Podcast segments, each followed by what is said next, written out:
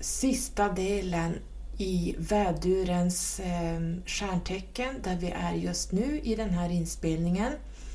Vi har idag den 18 april, så den 20 april då går vi in i Oxens stjärntecken, allihopa på hela jorden. Så jag tänker att vi ska prata om Oxen idag som ni förstår, men vi ska även prata om Oxens styrande planet Venus. Jag tänker inte bli, jag hoppas inte bli, vad jag tänker och hoppas och vad som blir det är helt skilda saker, men jag hoppas inte att jag blir lika långrandig som jag blev under väduren och marsavsnittet. Jag ska försöka hålla mig lite kortare avsnitt för jag kan tänka att det är jobbigt att sitta och lyssna på för mycket. Jag kanske går för djupt, jag tror jag gick in för djupt i det avsnittet när jag pratade om Mars och väduren så jag ska försöka hålla mig lite ytligare den här gången. Vi får se om det går. Det är svårt för mig att bara ta yta. Jag är en sån som eh, vill plocka upp allting som går så att människor verkligen ska förstå för att det är svårt det här med astrologi och nu pratar vi egentligen bara basic, basic, basic saker. Men eh, jag ska göra så gott jag kan. Som sagt var, vi är i väduren just nu när jag pratar här. Och det innebär att väduren som är ett kardinalt tecken som startar upp saker med eldens kraft har nu liksom banat vägen för oxen. Och jag tänker säga lite grann kring vad Rick Levine sa kring väduren som inte kom med i det avsnittet kring Mars och väduren. Men han sa så här. Carl Jung säger att eld är tecknet för intuition. Därför att många tror och tycker att det är fiskarna.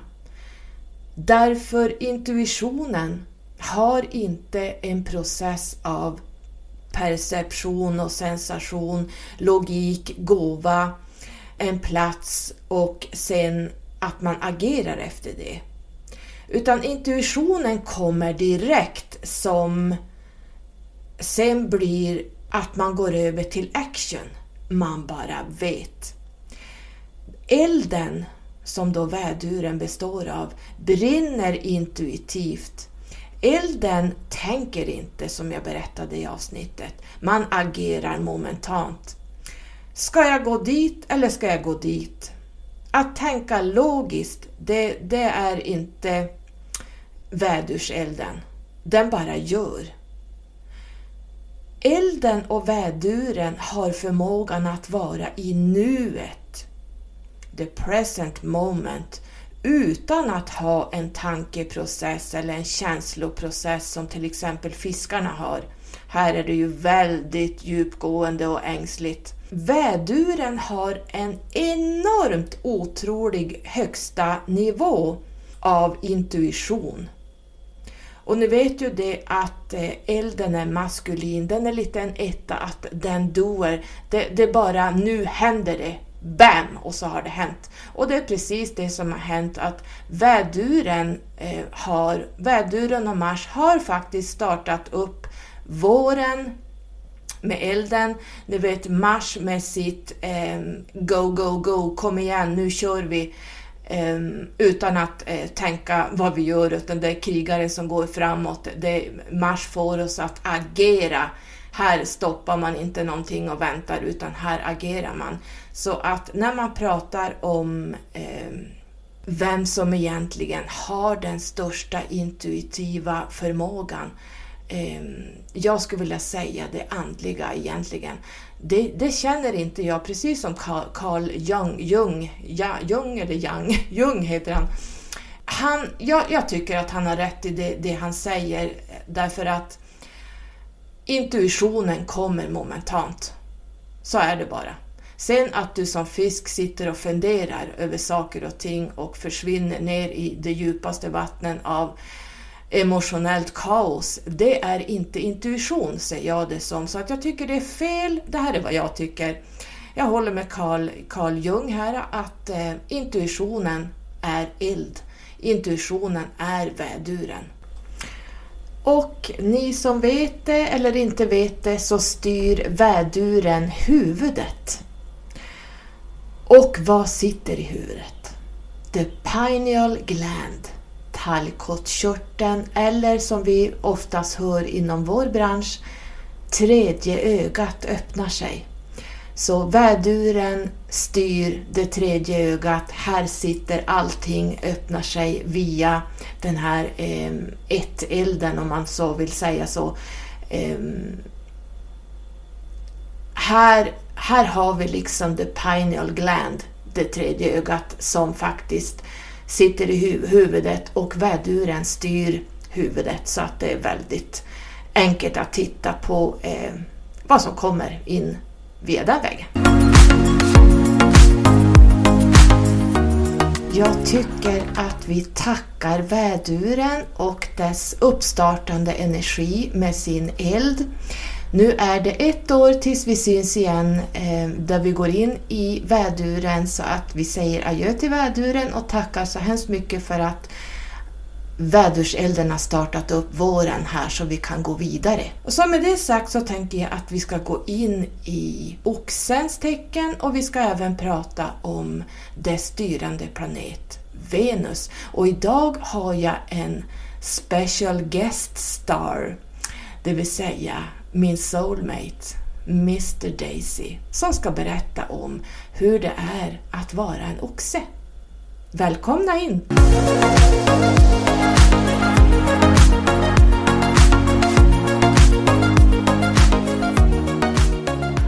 När vi nu går in i oxen alldeles snart om några dagar i pratandets stund, det beror på när man lyssnar på det här, men just nu så har vi den 18 april idag, tror jag. Jag har jobbat hela påsken så att jag är lite förvirrad, det har varit kaotiskt.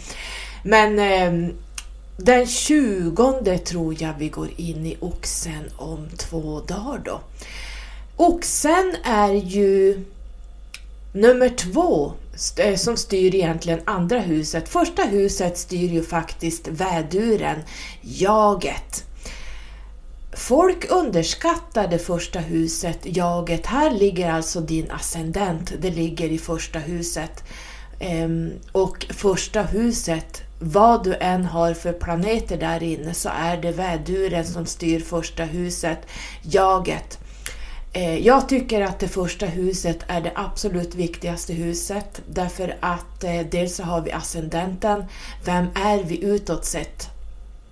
Det kanske inte är eh, ascendenten visar egentligen inte riktigt att det är det du på riktigt utan det, det, är hela konceptet som visar vem du är.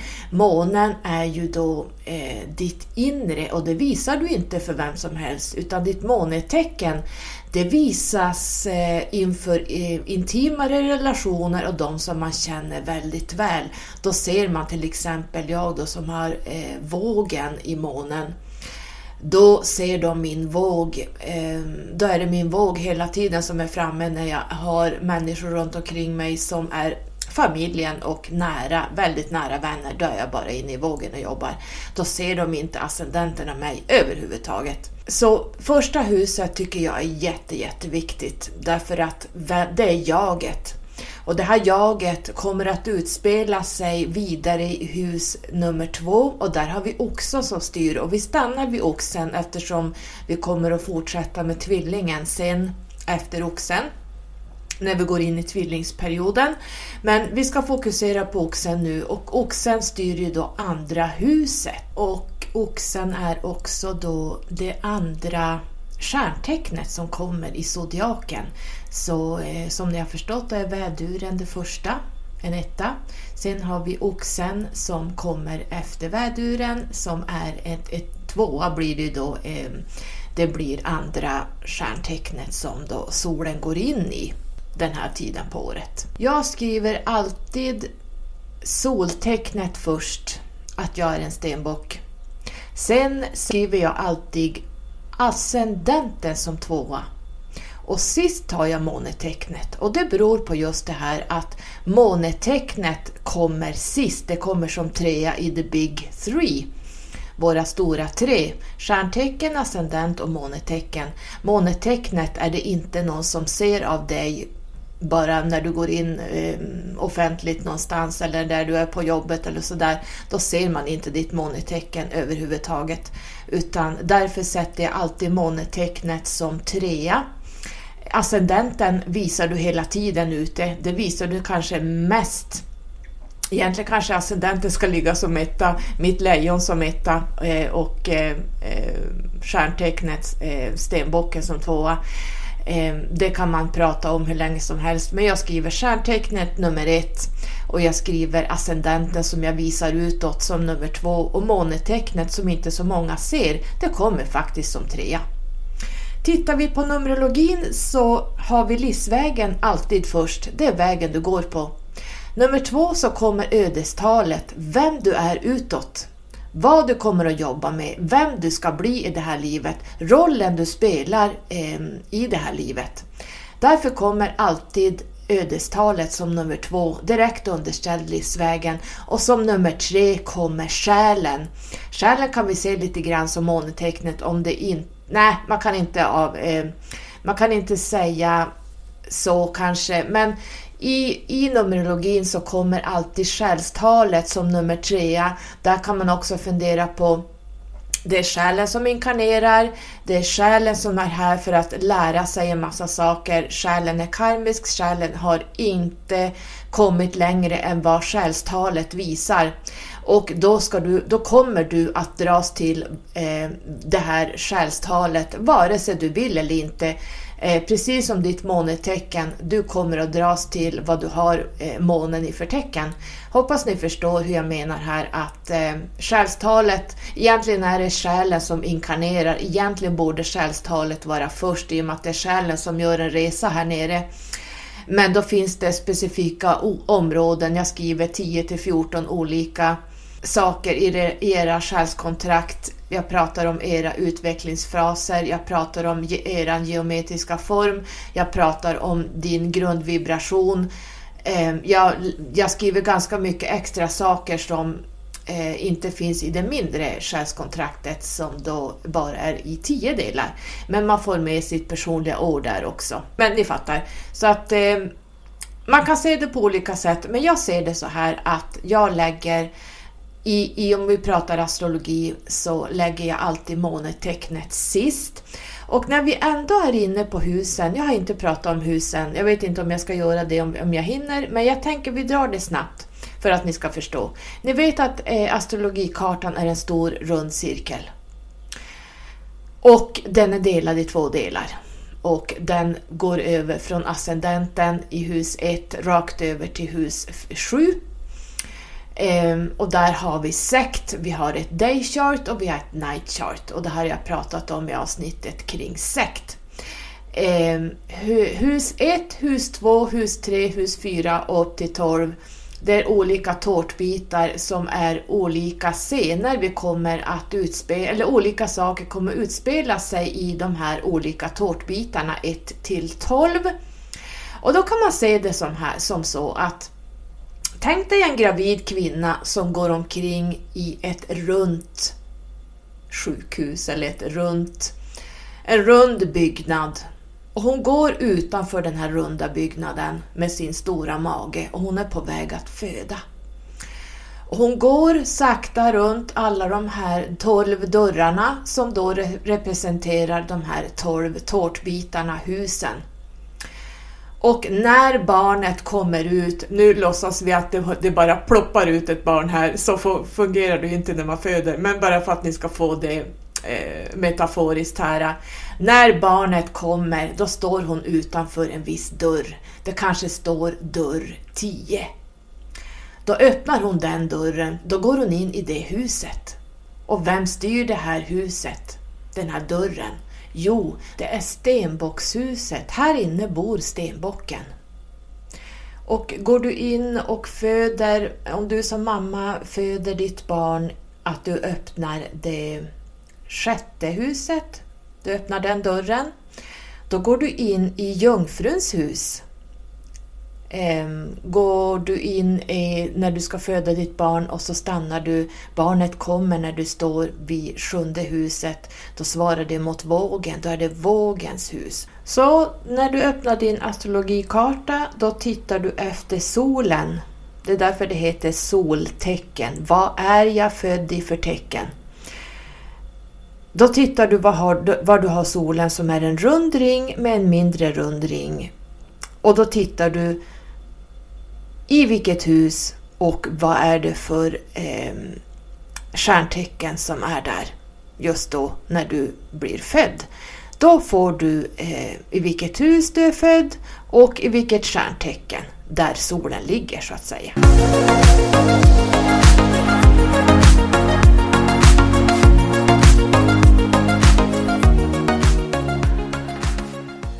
Venus, ja. Eh, Venus är ju då den andra planeten från solen.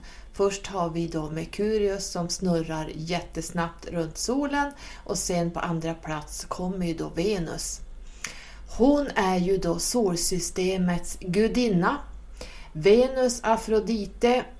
Jag har skrivit lite grann om gudinnor på min hemsida. Jag tror om ni tittar i drop-down-menyn, ni går in på artiklar och så går ni i drop-down-menyn, där står det gudinnor, där kan ni läsa lite grann om Afrodite där.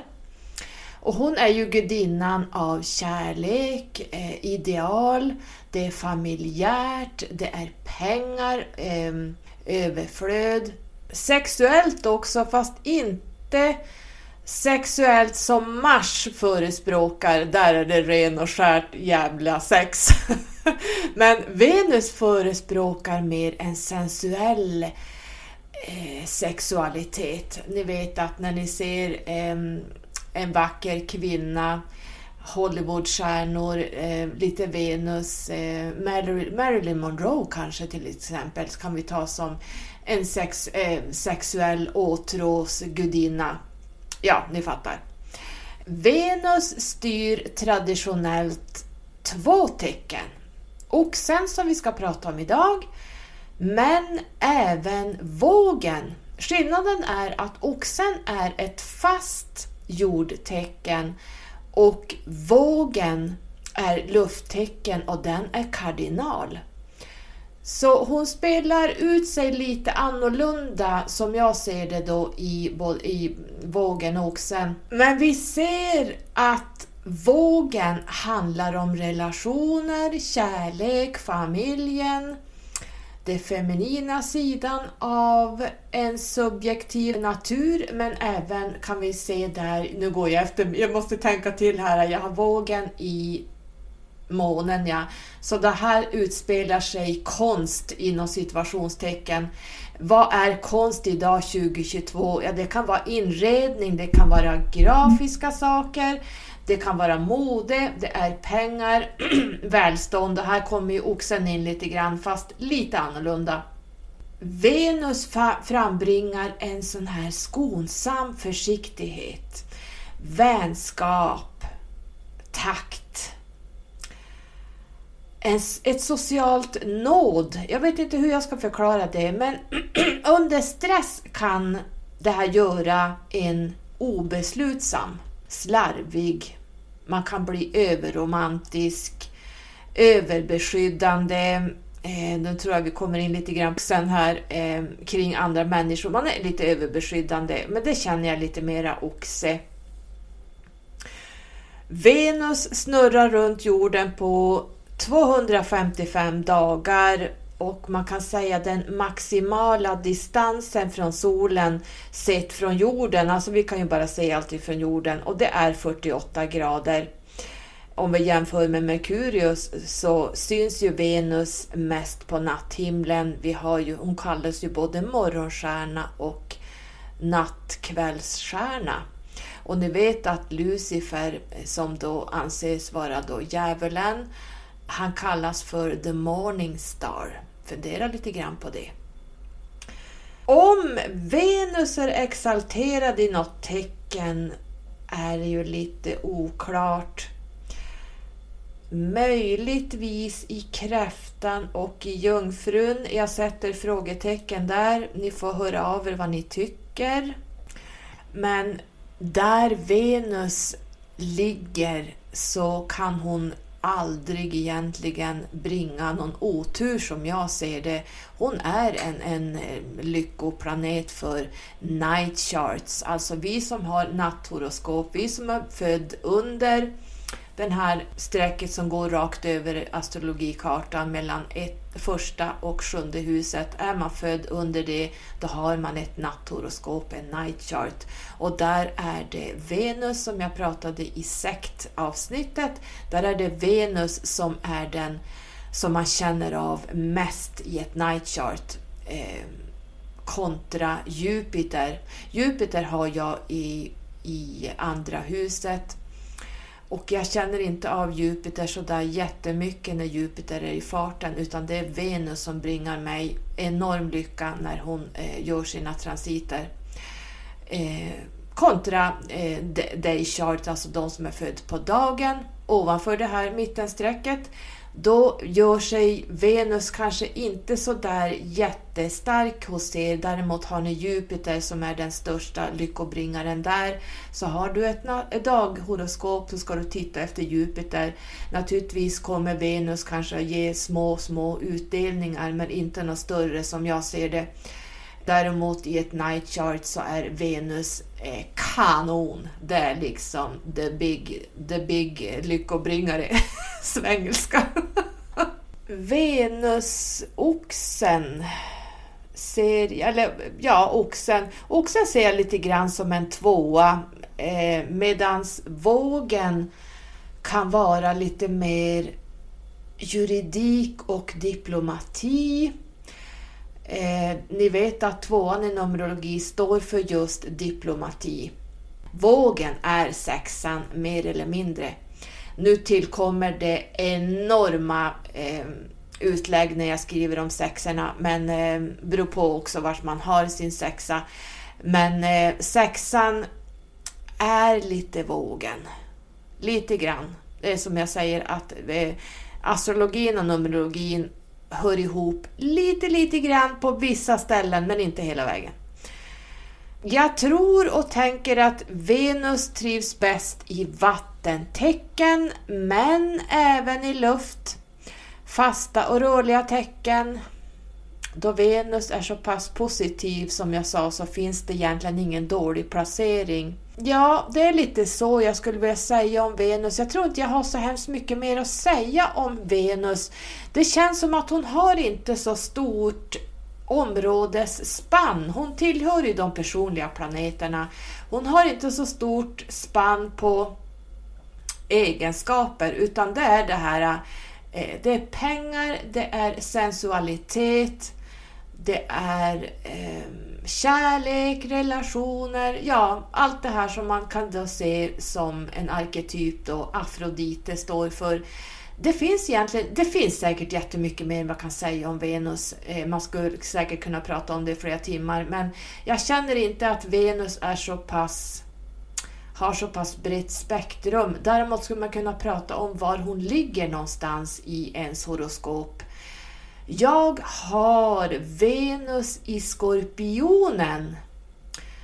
Wow, tänker du. Oh my god. Jag tänkte vi ska läsa, eller jag ska läsa upp lite grann hur Venus är i Skorpionen. Så vi kör det nu för er som har Venus i Skorpionen. Hur det kan utspela sig.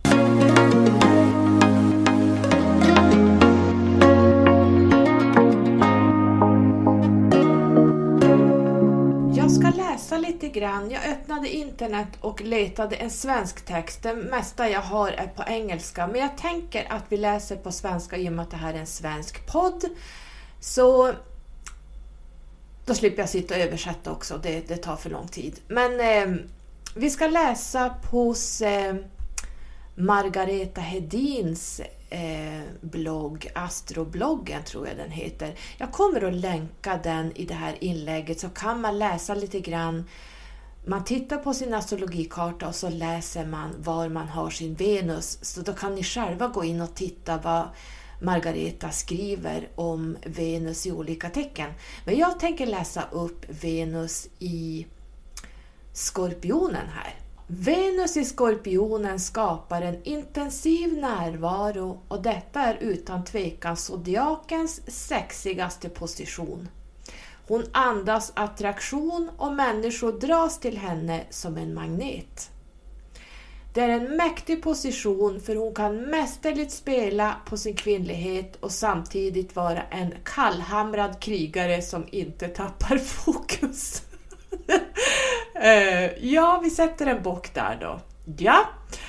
I det fasta vattnet, vattentecknet eh, skorpioner är Venus djup, sensitiv och extremt känslomässig och sexuell. Jag skulle vilja säga känslokall, men okej, okay, det blev så.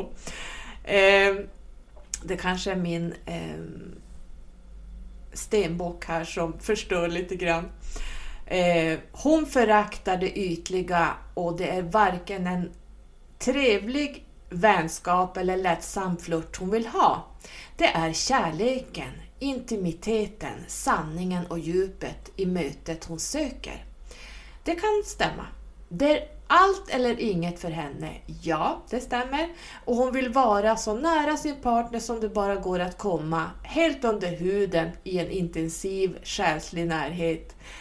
No, jag vill absolut inte vara under huden på någon kar.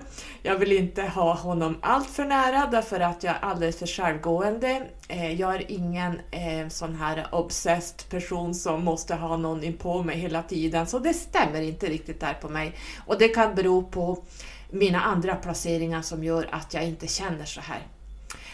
I skorpionen, krä I skorpionen kräver att få veta i skorpionen kräver, det här måste ha blivit en stavfel, men jag antar att hon menar Venus i skorpionen kräver att få veta vad relationen betyder, exakt var den andra står känslomässigt och veta hur långt lojaliteten och kärleken sträcker sig. Venus i skorpionen kan i extrema fall förakta det gömma, balanserade och normala och söka kickar genom att gå över gränser. Mm -hmm. Nej, nej, det stämmer inte på mig. Integritet är ett annat tema för Venus i Skorpionen. Hon är hemlig. Stämmer inte alls på mig. Gillar inte att förlöjligas. Det tror jag har med eh, tionde huset och eh, stenbocken att göra? Äh, jag vet inte. Jag tror inte någon tycker om att bli förlöjligad, så det där tror jag jag vi kan bortse ifrån. Och är försiktig med att bjuda på sig själv stämmer absolut inte. Jag bjuder på mig själv så att det är too much. Typ att lägga upp sitt privatliv på sociala medier. Nja, Nej, jag skriver inte så mycket om mig själv på sociala medier, det stämmer. Men jag pratar ganska fritt i podden kring mig själv, så att, ja, jag vet inte. Negativa uttryck av den här Venuspositionen kan ge misstänksamhet, svartsjuka, kontrollbehov, skuldbeläggande. Allt blir svart eller vitt. Ja, svart eller vitt, det har jag nog varit, men jag är sen mitt andliga uppvaknande så är jag mera grå. Jag sitt, försöker sitta mitt mellan och eh, hitta sanningen eh, och se saker ur olika perspektiv. Någonstans så måste man ändå ta ställning. Ska man, eh, någonstans på det fysiska planet måste man någonstans dra en väg. Man kan inte bara sitta i mitten och vara neutral och inte säga någonting, inte tänka någonting, inte tycka någonting. Man sitter bara som en grå mus och bara tittar rakt ut i luften och har inga åsikter om någonting. Så ni förstår att det här kan man dra hur långt som helst. Svartsjuk är det minsta jag är. Däremot har jag träffat svartsjuka män. Eh, ja, så, så står det om Venus i Skorpionen. Jag känner inte att det stämmer på mig sådär jättemycket. Och då står det så här, kvinnan med Venus i Skorpionen är en mansslukerska som inte kan ge sig för att hon har fått sin partner. Stämmer absolut inte. Hon är intensiv och behöver få uttrycka sina känslor. Mannen med Venus i Skorpionen behöver åtrå en partner som får honom att känna att han lever, att han maxar, går över sina egna gränser och känner starka känslor. Det kan, vet jag ju inte hur en man känner. Jag tror inte vi ska tänka kvinnligt och manligt. Jag tror vi ska tänka oss som en, en själ. Vi ska tänka oss som eh, energier som går in i, som, som jobbar med olika energier. Så det här manligt och kvinnligt, det är tredimensionellt att vi gör skillnad. Det är två polariteter. Men jag tror eh, mannen och kvinnan har samma eh, känslor, eller det utspelar sig likadant vare sig man man eller kvinna. Det här med att man är en man och kvinna är mer polariteter, manligt och kvinnligt. Ja, ja nu hamnar vi på någon sidoväg här, men ni kan läsa om din Venus i den här länken som jag lägger i avsnittet eh, där man skriver där under så kan ni klicka er in där och titta var du har din Venus och hur Margareta har skrivit där kring var din Venus ligger.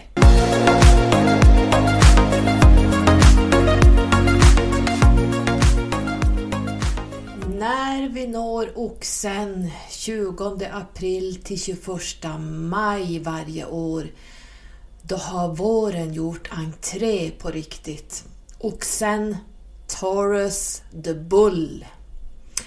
Oxen är en negativ polaritet, det är ett fixerat tecken, det är ett jordelement som styrs av Venus. Positiva egenskaper, det vill säga benefic, det är att den är stark, strong. Den är kreativ, det är mycket giving and receiving. Alltså ge och ta. Och sen framhäver rikedomar, materialismen och skönhet. Jag skulle vilja säga fullhet och styrka i den materiella världen. Nyckelkonceptet är negativt fixerad jord. Speciellt en antidot för de som är banbrytande flygare. I oxen så stannar vi upp, vi inventerar, vi konsoliderar och skapar någonting äkta som håller kring ordet skönhet, beauty. Oxarna är realistiska. Där kan jag känna igen, jag är ju realistisk som stenbock. Oxen är jag har, jag äger. Men även lydnad. Oxen styr halsen och nacken, ni vet the bull, bull det är bullen. Oxen, oxarna stoppar ner huvudet och springer in i någonting, boom! Där, deras starkaste är ju eh, nacken, halsen. Om ni tänker då väduren som också är en jävlar anamma totemdjur. Om man tänker att alla astrologiska stjärntecken har ett totemdjur. Så väduren är ju the ram's head, det vill säga baggen. Baggen gör likadant men den, den är mera, det är huvudet den styr och här har vi det tredje ögat. Och nästa tecken är ju då oxen och där styr, då går vi neråt i kroppen när vi kommer till oxen. Den styr då, vi går från huvudet, i väduren så går vi ner till halsen. Så mm, eh, om man tittar på oxe, oxemänniskor, om jag tittar på min oxe, så har han en bullnacke som är oh my god! Alltså han är ju som en bulldozer, han är Eh, min soulmate som jag då pratar om, han är ju kanske inte så där jättelång, 1,89. Eh, jag föredrar ju män som är över 1,90 helst. Min son är 195. Men okej, okay, i och med att jag, när jag har högklackat så blir jag 1,80. Så ja, han är lite längre än mig i alla fall. Han är... Eh, han har en, en oxekropp Alltså det är muskulöst, det är, han har ju spelat rugby i många år. Eh, så ni kan ju tänka er när den här bulldozern kör fram eh, på planen, det är bara att flytta på sig. Så att den här nacken är ju verkligen deras eh, starkaste kroppsdel. Traditionellt kring oxarna är ju att de är tålmodiga, de är pålitliga, de är lojala, de är varmhjärtade, de är älskvärda, de är beständiga, de är fast beslutsamma, de är svåra att rubba. Jag har provat att flytta den här oxen, min egen oxe då, min soulmate. Ja, så ni vet, det går inte. De är lugna och de är trygghetsälskande. Naturligtvis har alla stjärntecken mindre bra egenskaper och hos oxarna är det ju då svartsjuka. De vill gärna äga, de kan vara förbittrande, inflexibla och det är ju för att de är ett fast tecken, de står fast, alltså rötterna går ju ner jävla till eh, jordens mitt.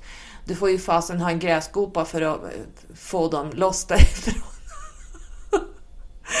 de är självöverseende och de kan vara giriga, tro det eller ej. Jag har inte träffat någon girig oxe än, men det är tydligen deras mindre bra egenskaper. Possessions, alltså de vill gärna besitta och att vara permanent. Så ser jag oxen. Ehm, jag har varit tillsammans med tre oxar. Min sons pappa är oxe eh, mannen i mitt liv som jag bodde med, som jag hade stuga i Norge, som då är narkos, IVA, ambulanssköterska, eh, som jag bodde med i ganska många år, som jag hade mitt hus på 350 kvadratmeter. Ser ni här nu att jag delar med mig själv?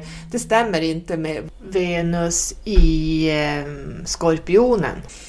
Eh, jag hade en, en relation med en norrman som jag då hade under ganska många år Eh, vi hade dobermannuppfödning och vi tävlade över hela Sverige och utomlands. Jag tror jag berättade om han tidigare, men han var också en oxe. Men han, han var...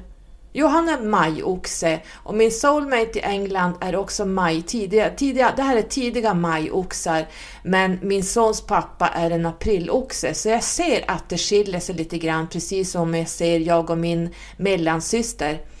Jag är en eh, det är slutet på december stenbock och hon är en januari stenbock och det skiljer sig också ganska mycket. Så där ska man också titta på vilken månad de går in i. Graderna har ganska stor betydelse här också. Oxar, som jag sa i något tidigare avsnitt, gillar ju att eh, ja, men ta det lugnt och mysa på. Eh, de lagar gärna god mat och här kommer då deras eh, Eh, fetma in. Många oxar blir faktiskt lätt överviktiga om man inte ser upp. Eh, så gillar man mycket mat, då får man se upp med vad man stoppar i kakhålet. Därför att det, har man gener att man blir tjock, man kanske inte är det i sina ungdomsdagar fram till 30, men sen som kvinna när du närmar dig 40 och du, du börjar närma dig menopausen, det händer andra saker i kroppen, det vill säga kroppen eh, går ner på... Du drar inte lika mycket energi längre utan kroppen ändrar sig lite grann. Då börjar man gå upp i vikt. Det här kan naturligtvis hända vem som helst men jag tror oxar har mer benägenhet för att bli tjocka än andra. Jag har ju daglig kontakt med min soulmate i England. Eh, och jag frågade honom om han kan berätta lite grann hur det är att vara en Taurus, det vill säga en oxe.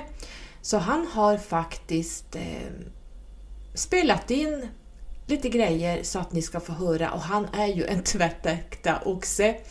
Eh, riktigt, riktigt eh, som jag, som jag kan beskriva oxen och jag har ju, jag trivs väldigt bra med oxe men det är nog det bästa tecknet jag kan identifiera mig med, som jag trivs bäst med. Jag har faktiskt haft längst relationer med oxar därför att jag gillar dem eh, på många sätt. Och sen så, mitt, eh, om man då tittar på ett månetecken som styrs av Venus och oxen styrs av Venus, så här blir det en match på, eh, in the heaven. Så eh, jag gillar oxar, helt klart. Oxemän gillar jag. Så vi ska lyssna på vad han har att säga kring oxen.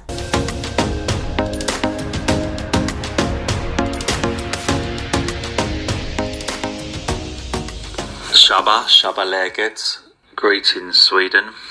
This is Simon from Store Britannian Corola's asked me to talk about my star sign, uh, Taurus, and so here goes. Uh, I feel it's a very good sign for me. There's a lot of traits that are very true about me.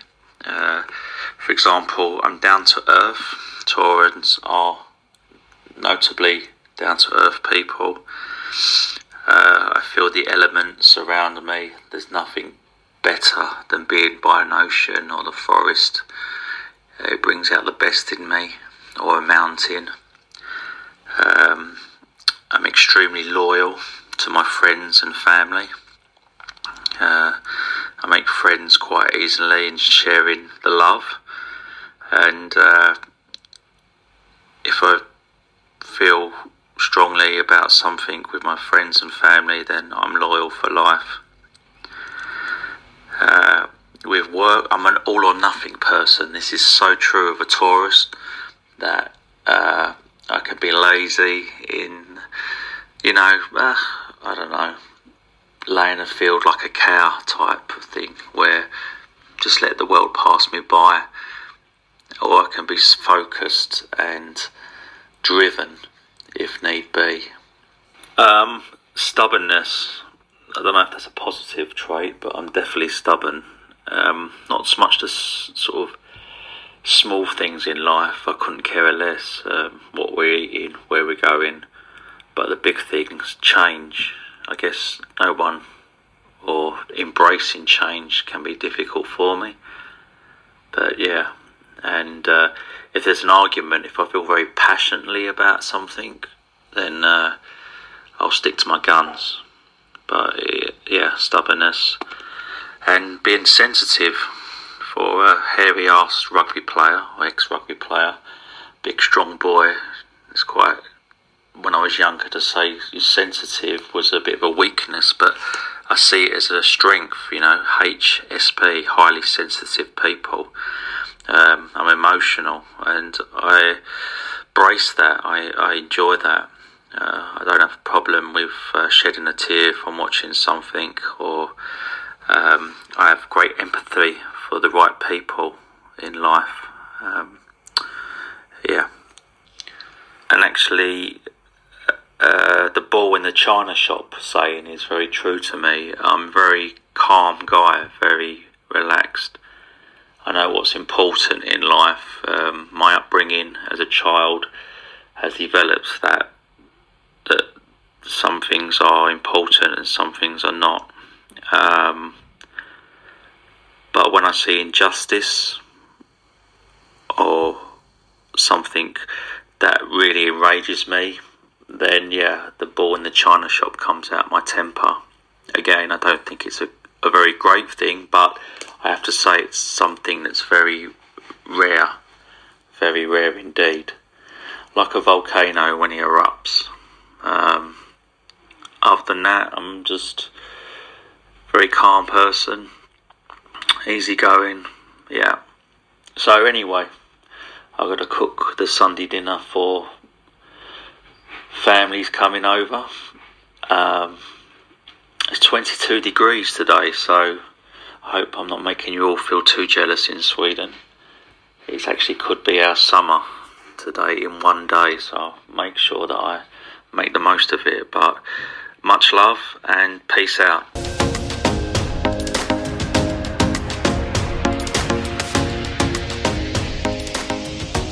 I would just like to say I'm glad that I could help Corolla, my soulmate, uh, on this episode of Taurus Taurian. Tack så mycket.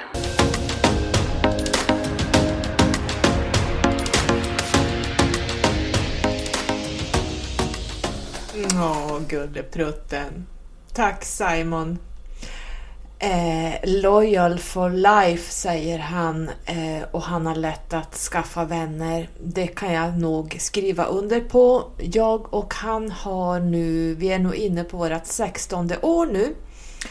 Och som jag sagt tidigare så soulmate behöver inte vara i relation men man är det här är en kärlek som räcker livet ut. Eh, vi har varit tillsammans men vi har även, i och med att vi bor på så långa avstånd så han skulle ju flytta hit men jag avstyrde det hela därför att jag mötte den här narcissisten, den här riktiga karmiska relationen som jag gick in i under ja, fyra och en halv, fem, sex år någonting. Eh, jag valde bort min soulmate för en karmisk relation. Eh, nu när jag tänker tillbaka på det så eh, visste jag att jag skulle gå in i det här. Jag visste att det skulle bli tumult, men det gick inte avstyra. Det gick inte avstyra. Så här är det med karmiska relationer. Eh, jag var tvungen att spegla mig i den här personen. Det var riktigt... Eh, det var, det var en riktig lektion som pågick under fyra till sex år. Nu minns jag inte exakt hur länge vi var, vi var väl on and off. Men men Simon var med där hela tiden. Han var med under den här relationen. Han var med under separationen. Han har varit med hela vägen. Och som sagt var, jag kommer ifrån vågen. Jag har gjort bort det här med relationer och nu är jag i mitten av livet. Och då har jag gått in i väduren, min norra nod. Jag har lämnat södra noden och går helt in i norra noden där jag ska vara individualist och eh, stå på egna ben och ni vet det här med norra noden i väduren i tionde huset. Han kommer ifrån dit jag ska. Hans södra nod är i fjärde huset där han har väduren och han ska upp mot norra noden i vågen där jag kommer ifrån. Vi är precis tvärtom. Så han har varit individualist hela sitt liv. Han har rest, han har varit överallt. På obestämd tid har han rest i månader och år genom hela världen. Det finns inte ett ställe han inte har varit på. Han känner människor från hela världen. Det här är helt otroligt. Nu börjar han, nu när han har fyllt 40, 40 plus är han nu, jag tror han är 45 nu. Ehm, han börjar nu gå in i sin norra nod. Han börjar lämna det här individ, individuella. Nu går han upp där jag kommer ifrån. Han ska in i relationer nu. Nu har han börjat bli lite påtryckande att det här med relationer ska jag komma. Han var på väg att komma upp sist 2020 skulle han komma i juni tror jag han skulle komma upp. Men då vart det covid så då blev det ingenting. Eh, 2021 var han på väg att komma i september men då blev det ju nya restriktioner här för mig då så då blev det ingen till, ingenting. Nu i år kanske han kommer och när han kommer till mig då är det alltid på obestämd tid. Det kan bli veckor, det kan bli månader, det kan bli år. Det vet man aldrig med den här mannen.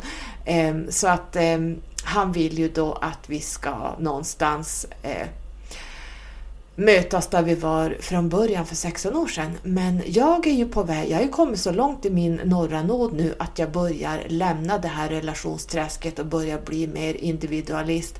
Så att det här ser man lite grann när man är soulmates, alltså själsfränder, att man måste hitta ett medelting, man måste hitta en balans i att eh, där vi ska lära oss både att vara individualist och vi ska lära oss att stå i en relation som inte är den här relationen att man blir beroende av varann.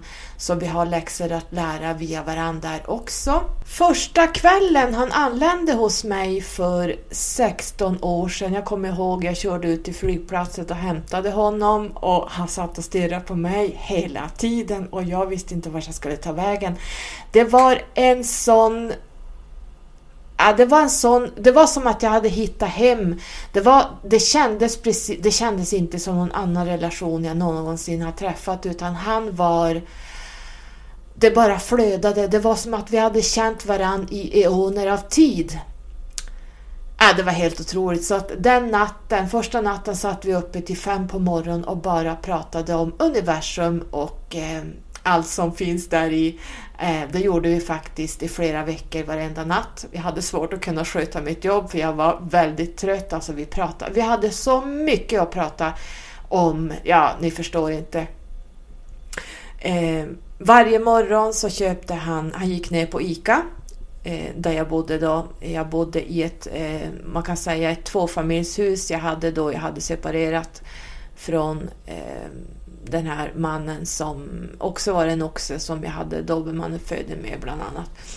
Så jag hyrde ett hus då kan man säga på fyra rum och kök och eh, då hade vi ICA längre ner så han steg upp före alla andra och eh, gick och köpte nybakat bröd varje morgon.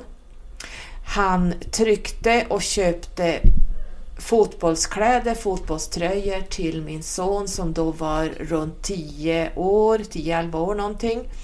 Eftersom han spelade fotboll så, ehm, och eh, Simon är ju då eh, Liverpool-fan så att det kom ju halsdukar med Liverpool och det var liksom väldigt mycket som han skickade upp. Han försökte lära mig cockney. Eh, hans mamma pratar cockney och han skickade upp foldrar hur man pratar cockney så att jag var jäkligt duktig på, på slangengelska på den tiden. Jag pratade flytande engelska, hans dialekt. Det var nästan ingen som kunde höra skillnaden när jag pratade. Och så blir det, eh, till slut när han hade varit hos mig så pass länge så kom jag ihåg att jag stod vid diskbänken och lagade mat och jag tänkte bara på engelska. Det fanns inga svenska ord i mitt huvud utan det var bara engelska. Jag tänkte på engelska och jag pratade engelska. Så min son eh, pratade jag omedvetet engelska med. Eh, men han förstod ju, men det, jag tror det är därför min son är så fruktansvärt duktig på engelska idag. Därför att han fick växa upp med tvåspråkigt, engelska och svenska. Och nu var det ju kanske inte amerikansk eh, slang, eller ja, amerikaner, utan nu var det engelsk dialekt, engelsk slang. Som ni då hör att han pratar. Han, Simon fick jag då veta sen när han väl åkte då att eh, på sonens skola, var, när jag jobbade då, så var han upp dit och lärde känna alla fröknar och eh, pratade med hela klassen. Alla var helt begeistrade i honom. Hela klassen bara skrek när han kom. Så eh, han spenderade väldigt mycket tid inne i klassrummet och eh, blev bästa vän med alla fröknar som då gick på tå när han kom, för han är ju snygg som FN jag tog honom, det var vintern när han kom första gången, så att han...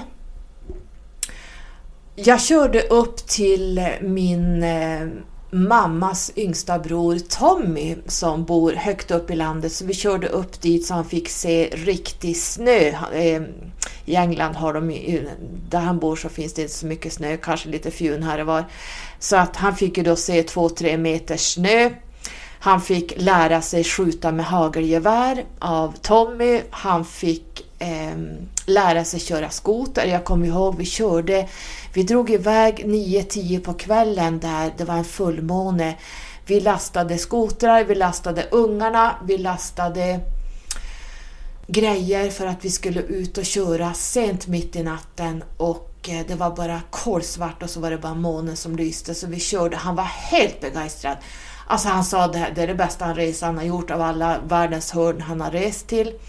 Och vi stannade på ett ställe, eh, vi körde väl någon mil och sen stannade vi på ett ställe där vi eh, gjorde eld och grillade lite grann mitt i natten. Klockan var väl 12 på natten och månen, det var fullmåne, alltså det var helt otroligt och sån här gnistrande eh, gnistrande snön som då eh, månen lyste upp. Han har sedan dess skickat upp presenter till när vi fyller år varje år. Han skickar kort. Han skriver inte bara på Messenger att eh, grattis på födelsedagen utan här kommer det ordentliga kort handskrivna. Eh, han har förstorat upp tavlor på mig och han, eh, vi tog ju väldigt mycket kort på när han var där här då första gången. Eh, så att han har ramat in mig och honom i fotoramar. Och man ser här att det här Loyal for Life och lätt att skaffa vänner, det är precis det han säger här att eh, nu när jag hörde han spela in det här så, så är det ju så. Han är Loyal for Life. Han har alltid funnits där hela tiden. Visst har vi haft våra duster som alla har, men i och med att han är så förbannat envis och inte går att rubba. men det är mest sådana här saker som eh, när min eh, lejoneld vill dra iväg så är det svårt att lyfta upp han och komma igång med saker. Men när han brinner för någonting, då jävlar är han ute före alla andra. Då går det fort. Men som sagt var, han, han, alltså, lätt att skaffa vänner. Eh, hela min sons klass och fröknar visste vem han var. Hela ICA fick jag veta sen, min, min ICA som jag handlade på då. Eh, de frågade ju var han var någonstans eftersom han gjorde sig kompis med alla som jobbade där. Så att så här är, är de tydligen Taurus eh, oxen med människor. Och jag sa ju tidigare, jag tror att jag sa det, om jag inte sa det så säger jag det nu, att eh, de är väldigt possessively, alltså de vill besitta folk, eh, äga folk och de, nu tycker han tydligen att jag ska äga honom. Eh, så ni ska få höra då vad han sa i slutet med den här inspelningen. Vi avslutar med det. Ehm, I övrigt så vill jag bara säga tack för att ni har lyssnat på det här Oxen och Venus avsnittet. Och jag finns som vanligt på letskyrocket.se om du vill ha ditt själskontrakt antingen i 10 delar eller i 14 delar. Som vanligt så kommer också, jag sa ju tidigare att jag gör ganska mycket gratis saker. Jag sitter här och poddar och jag skriver artiklar, men jag glömde säga att jag skriver även nyhetsbrev till er. Så det kommer snart ett nyhetsbrev att vi går in i en... Eh, dels så är vi inne då i, i oxen, lite två energi, egentligen inte, men två, oxen är ju nummer två i astrologin. Nu blir det lite dubbelt här, astrologi blandat med numerologi. Men nästa månad, vi går in i maj, så har vi en master 11 månad. Och master 11 2 som det heter egentligen, har en tvåa som grundvibration. Så vi ser där att oxen är andra tecknet i zodiaken, så där har vi grundtvåan i masterelvan. Men jag kommer att skriva mer om det i nyhetsbrevet, så glöm inte att skriva upp er där vad som kommer att hända under maj månad, numerologiskt. Tack för att ni har lyssnat. Då lämnar jag över ordet till min soulmate. Ha det bra! Puss och kram! Hej då! You can tell your listeners that you actually owe me as well because to talk to everybody is uh, about myself. I don't find it the easiest thing in the world. But yeah, I'm happy to have helped. Have a good day. Puss puss.